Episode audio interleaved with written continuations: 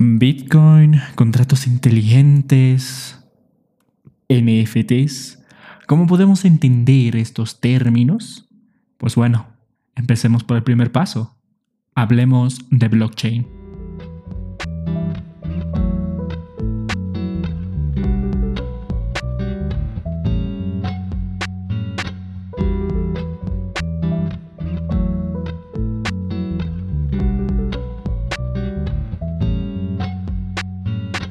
Muy buenas y bienvenidos a un nuevo episodio de D'Lex Podcast. Luego de unas cuantas semanas de receso volvemos con actualidad informativa y también con novedades, ya que estaremos implementando un sector llamado tertulia en el que estaremos invitando a muchas personas en el ámbito del derecho y también del ámbito de la tecnología, a fin de que puedan estar compartiendo junto con nosotros los conocimientos relativos al maravilloso mundo del derecho digital.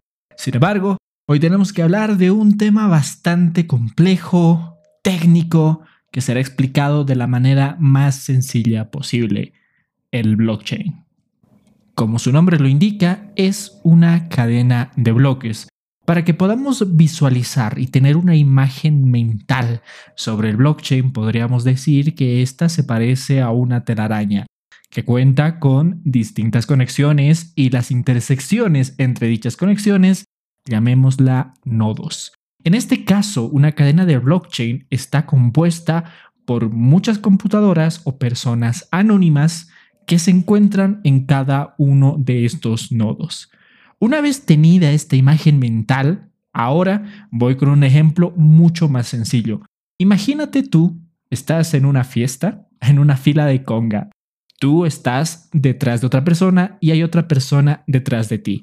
Y así se forma una línea grande de personas, ¿ok? Quiere decir que todas las personas forman en este momento una cadena. Ahora bien, para entender a una cadena de bloques, debemos analizar los bloques. Cada bloque está compuesto por tres partes. Los datos de ese bloque, en segundo lugar, el hash o la huella digital, que es una serie de números y letras que dan la información específica de ese bloque. Y la tercera parte de ese bloque está compuesto por el hash del bloque anterior. Para que sea entendible lo que se acaba de decir, sigamos con el ejemplo de la conga. Imaginemos entonces que están allí formadas cuatro personas: Ana, Pedro, Juan y Carlos. Cada uno de sus nombres representan los datos anteriormente mencionados. Ahora bien, digamos que cada uno tiene distintas emociones como personas, ¿verdad? Ana está feliz, Pedro está triste, Juan está cansado, Carlos está emocionado. A este tipo de emociones le denominaremos hash. Es el hash o la información o ese número largo y letras que componen parte de la información de cada bloque. Ahora bien, siguiendo con el ejemplo, nosotros le decimos a Juan que guarde y diga cuáles son las emociones de Pedro. Que diga, Pedro está feliz, y reproduzca y tenga ese dato en mente. Ahora digámosle a Carlos que guarde las expresiones de Juan, y así sucesivamente. De esa forma, hacemos que una cadena física también sea una cadena de conocimiento, donde la persona anterior conoce o sabe cuál es la información de la persona que tiene delante. Así funciona la cadena de blockchain. En el presente caso, Ana habíamos mencionado que era la primera persona que se encontraba en esta fila de bloques. En materia de blockchain, a esta se le denomina como Genesis Block. ¿Y cuál es la importancia de saber la constitución de cada uno de estos bloques? Pues es simplemente por la capacidad de seguridad existente. Ahora bien, si queremos ser un poco más complejos al momento de explicar esta información, podemos decir que la blockchain es un gran libro de registros contables, donde ustedes saben pues que se va guardando toda la información conforme vaya pasando. Esta lista se encuentra abierta y cada bloque cuenta con esas tres partes fundamentales que les acabo de señalar. Repitamos, la primera son los datos del bloque, que puede ser una Bitcoin, un N F T, un contrato inteligente, etcétera. el segundo, eh, la segunda parte de este bloque radica en el hash o el número de identificación de este bloque, que en el caso del ejemplo serían los sentimientos de las personas que se encontraban detrás, ¿verdad? Y como parte de complemento de la cadena, también tenemos el hash de el bloque anterior. Es decir, cada bloque sabe cuál es la información del bloque anterior, lo que es muy importante a momento de establecer el nivel de seguridad que existe a momento de realizar cualquier tipo de transacción o cualquier tipo de negocio dentro de una cadena de blockchain. ¿Por qué? Porque si bien los datos son anónimos y el hash de cada uno de estos bloques radica específicamente en un código lleno de números y letras, es importante recalcar que en caso de que alguno de estos bloques, por descuido, error o cualquier tipo de situación, haya sido craqueado, vulnerado o sin consentimiento accedido, hará que el bloque anterior que tenía la información de ese bloque que ha sido corrupto, deje de funcionar y diga, el bloque que yo tenía antes de mí tenía determinada información. Aparentemente hubo un uso no permitido, lo que hizo que cambie ese hash, esa numeración. Por ende, este bloque deja de ser válido. En ese momento se rompe la cadena y ese bloque queda solo. Razón por la que se mantiene la seguridad dentro de toda la cadena. Ese bloque luego es aislado y cada uno de los, de los demás bloques se recomponen, señalando de que este bloque ha sido corrupto. Por una parte, ese es el punto a favor en cuanto a la seguridad y a la facilidad que se tiene para la identificación o no de corrupción de determinados bloques. Sin embargo, ¿qué pasa si yo quiero realizar una transacción dentro de esa cadena de bloques? Pues bien, cada uno de los bloques debe aceptar el cambio de hash, es decir, aceptar el cambio de dígitos en caso de que se realice una transacción. A este ejemplo voy a añadir una historia adicional. Resulta que en una isla apartada dentro de Centroamérica, donde no se conocía la moneda como razón de cambio, un pueblo se encontraba rodeado por distintas piedras grandes. Cada una de estas piedras tenía un poseedor. Una persona era dueña de una de esas piedras grandes. Entonces, la economía de esa isla se basaba principalmente en transigir con cada una de las piedras sobre los bienes. Cada una de las personas otorgaba cierto valor a cada una de las posesiones que tenía. Por ejemplo, en esa isla uno tenía una casa, entonces esa casa valía dos piedras grandes, valía una piedra grande, etcétera. Cualquier persona podía darle el valor que quisiera. Al ser un pueblo pequeño, cada una de las personas tenían sus piedras y también tenían sus posesiones.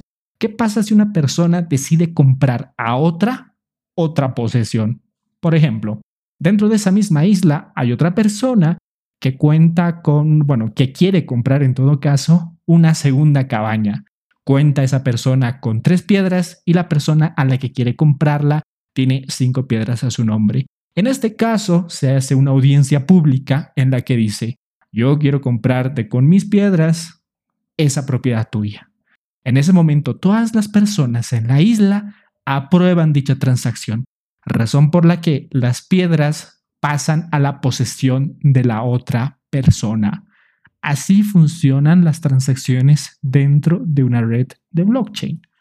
Como ya les he manifestado la idea de que toda esta es una cadena de bloques y con la imagen visual de que esta cadena ha formado una gran telaraña compuesta de distintos nodos, llamemos a cada uno de los nodos componentes. Nodos autentificadores, que se llama en término técnico. Cada nodo autentificador está compuesto por una persona en una computadora y que además revisa el estado de la cadena. Cualquier persona puede ser parte del blockchain. Tiene que validar obviamente su ingreso y una vez validado el bloque que quiere añadir a toda esta red, pues será inserto dentro de la red y toda la información del bloque se le dará a él. razón por la que este nodo y esta cadena va creciendo. Con el ejemplo anteriormente dado, pues bueno, de la forma repetitiva anteriormente mencionada. Ahora bien, ¿qué es lo que pasa si A, persona A, quiere contratar con persona B algo dentro de la blockchain? Esto es un ejemplo de contratos inteligentes o de bitcoins o criptomonedas, tema que será analizado en el siguiente episodio. Pero simplemente para tomar el ejemplo, ¿qué pasa si A quiere transigir con persona B dentro de la red de bloques? En ese caso, ellos tienen que anunciar a toda la red que se va a realizar dicha transacción. Debido a una de las características que es el anonimato, ninguna de las personas va a saber quiénes son los integrantes de este negocio. Sin embargo, conocerán de que sí se está realizando un negocio. En ese momento, todos en la red van a validar que, qué sé yo, por la compra de un vehículo, se van a transigir dos monedas de Bitcoin, por poner simplemente un ejemplo.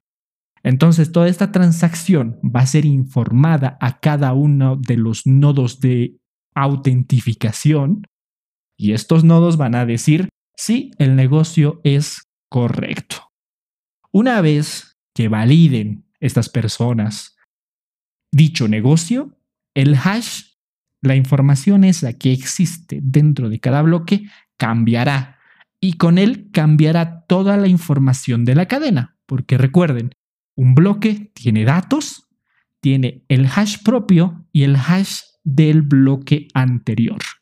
Así que todos los datos en la cadena cambiarán, lo que hará mucho más complicado el hecho de que alguna persona pueda entrar y corromper dicho negocio. ¿Qué es lo que pasa si por alguna razón, tras la aprobación de todo este negocio, no se realiza la transferencia de dicho bien? Pues la misma cadena se encargará en decir, no se han cumplido con los términos de dicha transacción, razón por la que vuelve la cadena al estado en el que se encontraba anteriormente. Todo esto se verá con mayor profundidad en materia de contratos inteligentes. Sin embargo, esta es la forma de realización de negocios dentro de cadenas de bloques. Entiendo que este es un tema muy complejo de explicar.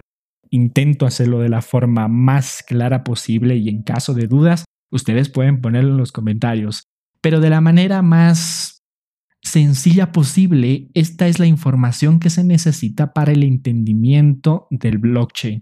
¿Qué es lo que pasa si, por ejemplo, alguna persona descifra las cantidades? O existen también equipos, computadoras, etcétera, que descifran las cantidades o los números de hash a través de materia probabilística y además de un montón de ejercicios matemáticos que utilizan muchas personas para cambiar los hash de cada uno de los bloques sin que esto afecte a la cadena.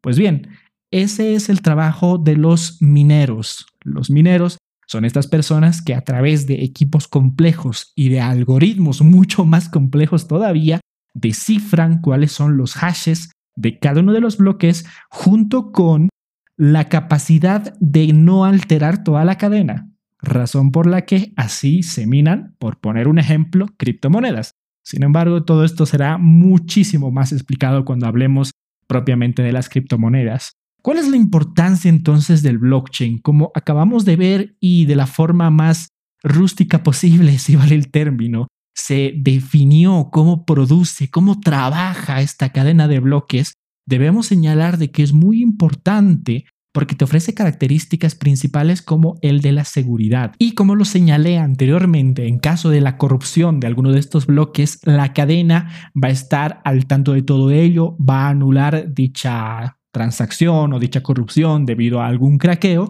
razón por la que pues, es un sistema bastante seguro. Podría decirse que es incraqueable o inhackeable, si se vale en términos burdos, ¿verdad? Entonces, este tipo, este tipo de garantías te ofrecen, además de una rápida transacción, una mayor calidad en cuanto a la ejecución de transacciones dentro de esta cadena de bloques.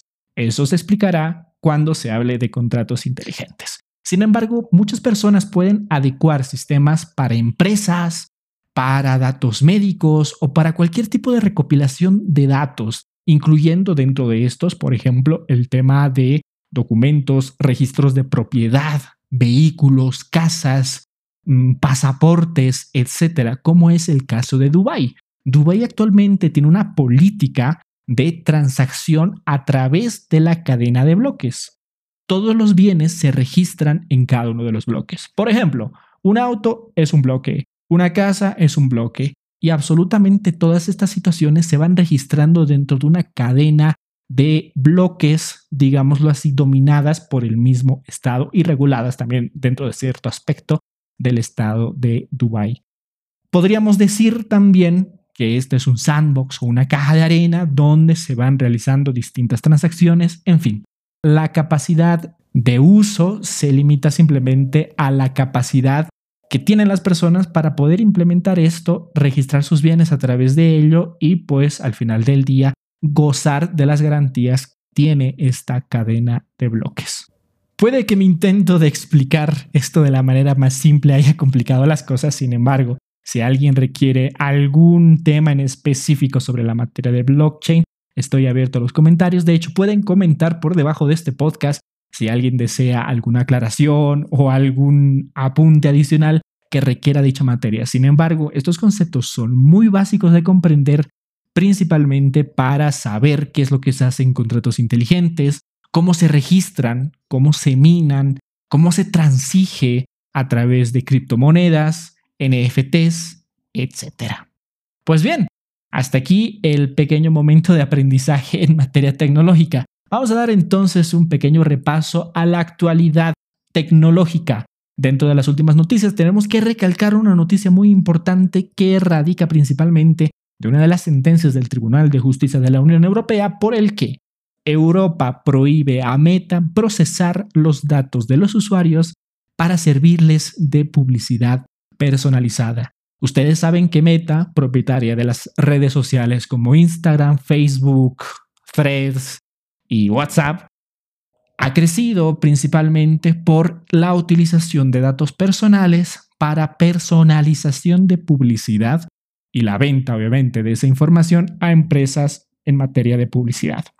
Así creaban o personalizaban la publicidad para cada una de las personas. Todo esto se demostró en casos como el de Cambridge Analytica, en casos como, pues bueno, que tú estás conversando con una persona sobre zapatos y horas después te aparece en Instagram o Facebook alguna publicidad sobre zapatos. Luego de un veredicto contra Meta por el que tuvieron que pagar la cantidad de trescientos noventa millones de euros en enero de este año, pues las agencias de protección de datos a nivel europeo están prohibiendo a Meta procesar este tipo de datos para la publicidad de cada uno de los sectores.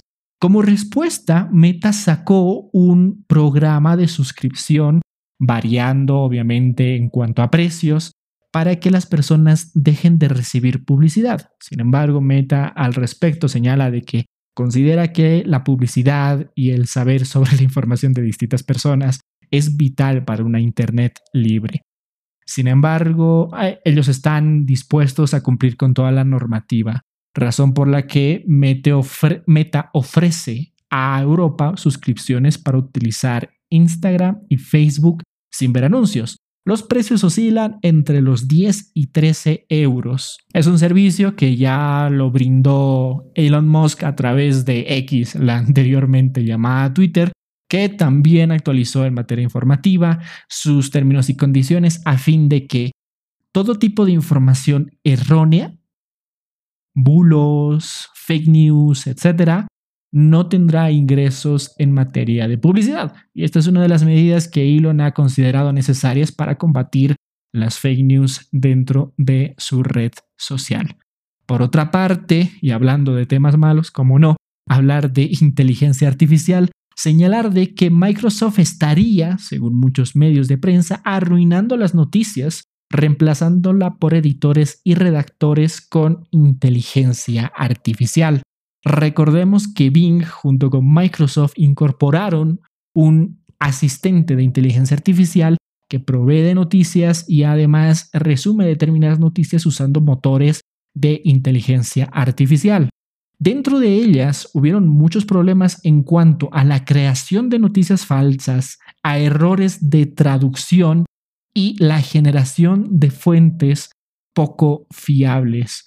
Por ejemplo, la semana pasada, The Guardian publicó un artículo sobre Lily James, una mujer de veintiún años que fue encontrada muerta con graves heridas en la cabeza en una escuela de Sydney, en Australia. El asesinato causó un gran dolor y generó una conversación nacional en Australia sobre la violencia contra las mujeres. Cuando M S N o Messenger volvió a publicar la historia de The Guardian dentro de sus portales, la acompañó con una encuesta generada por inteligencia artificial que preguntaba a los lectores: ¿cuál crees que es la razón detrás de la muerte de la mujer? Y el número tres opciones: asesinato, accidente o suicidio. Evidentemente, la encuesta causó críticas por parte de todos los lectores de Microsoft, quienes señalaron que tiene que ser la encuesta más patética y repugnante que se ha visto jamás. Otros ejemplos de noticias republicadas, digámoslo así, por gestores de inteligencia artificial dentro de la misma M S N. Por ejemplo, habla de Brandon Hunter, que es un exjugador de la N B A que murió inesperadamente a los cuarenta y dos años bajo el título de Brandon Hunter deja de servir a los cuarenta y dos años, que es uno de los errores de traducción específicos de la inteligencia artificial. Puedo también señalar que hace unas cuantas semanas, Gizmodo en España, por poner un ejemplo, eliminó toda la división española y decidió que todos sus artículos publicados en inglés van a ser traducidos automáticamente al español por inteligencia artificial, lo que dio nombres horribles, errores de traducción. Y pues bueno, de momento se tiene una inteligencia artificial que, de no ser controlada, puede dar situaciones como esta. Como lo señalaba anteriormente, hay muchas personas como Ram Plover, que trabajó de forma interminente con, como contratista en Microsoft, que develó de que este tipo de intersección por parte de las herramientas de inteligencia artificial hacen hoy poco fiables noticias que pueden ser parafraseadas al punto de ser inentendibles o de incluso generar este tipo de encuestas o creación de contenido capaces de distorsionar la verdad o, en alguna instancia, insensibilizar la noticia.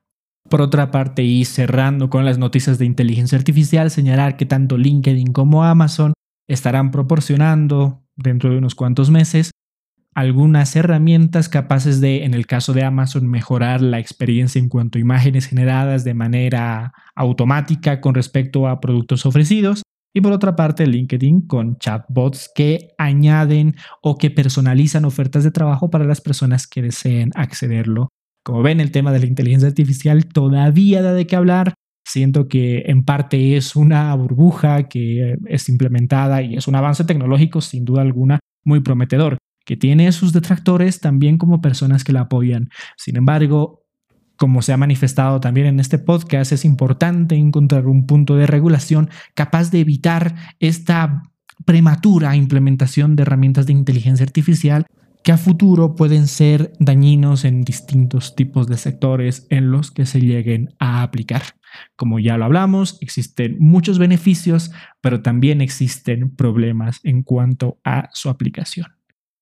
En materia de ciberseguridad, podemos señalar de que se estableció, en el día de hoy, una alianza de treinta países, entre ellos España, Estados Unidos, etcétera, tras una iniciativa de Estados Unidos para hacer una lucha contra el ransomware. Para quienes no sepan, el ransomware es una especie de malware en el que un cracker accede a tus documentos sin información, las encripta y a cambio de liberar dicha información te pide un pago a través de criptomonedas. Razón por la que se está planeando una alianza entre treinta países a fin de que se evite el pago y se controle con mayor seguridad la amenaza que pueda generar el malware del ransomware. Por otra parte, la O C U, o la Organización de Consumido- Consumidores y Usuarios, ha realizado una prueba a diecisiete aparatos electrónicos que se encuentran en hogares y que son considerados smart, en pocas palabras, I O Tes o Internet of Things, ya sea una luz inteligente, un asistente inteligente, televisores, cortinas, casas inteligentes, etcétera, y ha podido craquearlas con casi facilidad. señalando de que existen muchas vulnerabilidades. Encontraron muchos fallos ya que estos dispositivos se encontraban en muchas ocasiones con contraseñas muy débiles, por ejemplo, uno, dos, tres, cuatro, cinco, seis, y se interceptaban con mucha facilidad. Además, muchos de estos equipos son completamente vulnerables si no tienen la actualización de firmware instalada, la actualización más reciente. Por lo que, si usted cuenta con alguna I O T, una de estas herramientas que hacen de su hogar más inteligente, procure actualizarlo a la última versión. En muchas ocasiones, y este es el informe en el que recae la O C U, la responsabilidad recae en los fabricantes, pues deben, en primer lugar, producir dispositivos más seguros y, en segundo lugar, ofrecer actualizaciones más a menudo, por lo que ellos serían, en primera instancia, los más responsables en cuanto al tema de seguridad. Recuerden que si algún cracker o alguna persona maliciosa accede a uno de estos I O Ts y estos se encuentran conectados a la red de su casa, es probable que puedan ingresar directamente a ella. Así también, un último consejo, tengan cuidado con los Q Rs que se escanean, porque en muchas ocasiones muchos de estos Q Rs llevan a links maliciosos, razón por la que podría aconsejar descargar o tener acceso a herramientas que hacen una vista previa al Q R que se está escaneando, ya que existe, por ejemplo, en el caso español, una advertencia por parte de la Policía Nacional sobre estafa de Q Rs en distintos bares, pegados de manera aleatoria y que tras un simple escaneo puede acceder posteriormente a tus datos. Así que eh, tengan mucho cuidado en caso de escanear cualquier Q R. Se recomienda antes de actualizar o antes de escanear algún Q R que ustedes puedan acceder a alguna de las herramientas web existentes que muestran la vista previa de un Q R a ser escaneado. Y si van a escanear alguno, tengan también la certeza de que el Q R que están escaneando deba ser proveniente de una fuente conocida o confiable. Por otra parte, y por último, los consejos para evitar el phishing o esta medida que mezcla el phishing con alguna llamada.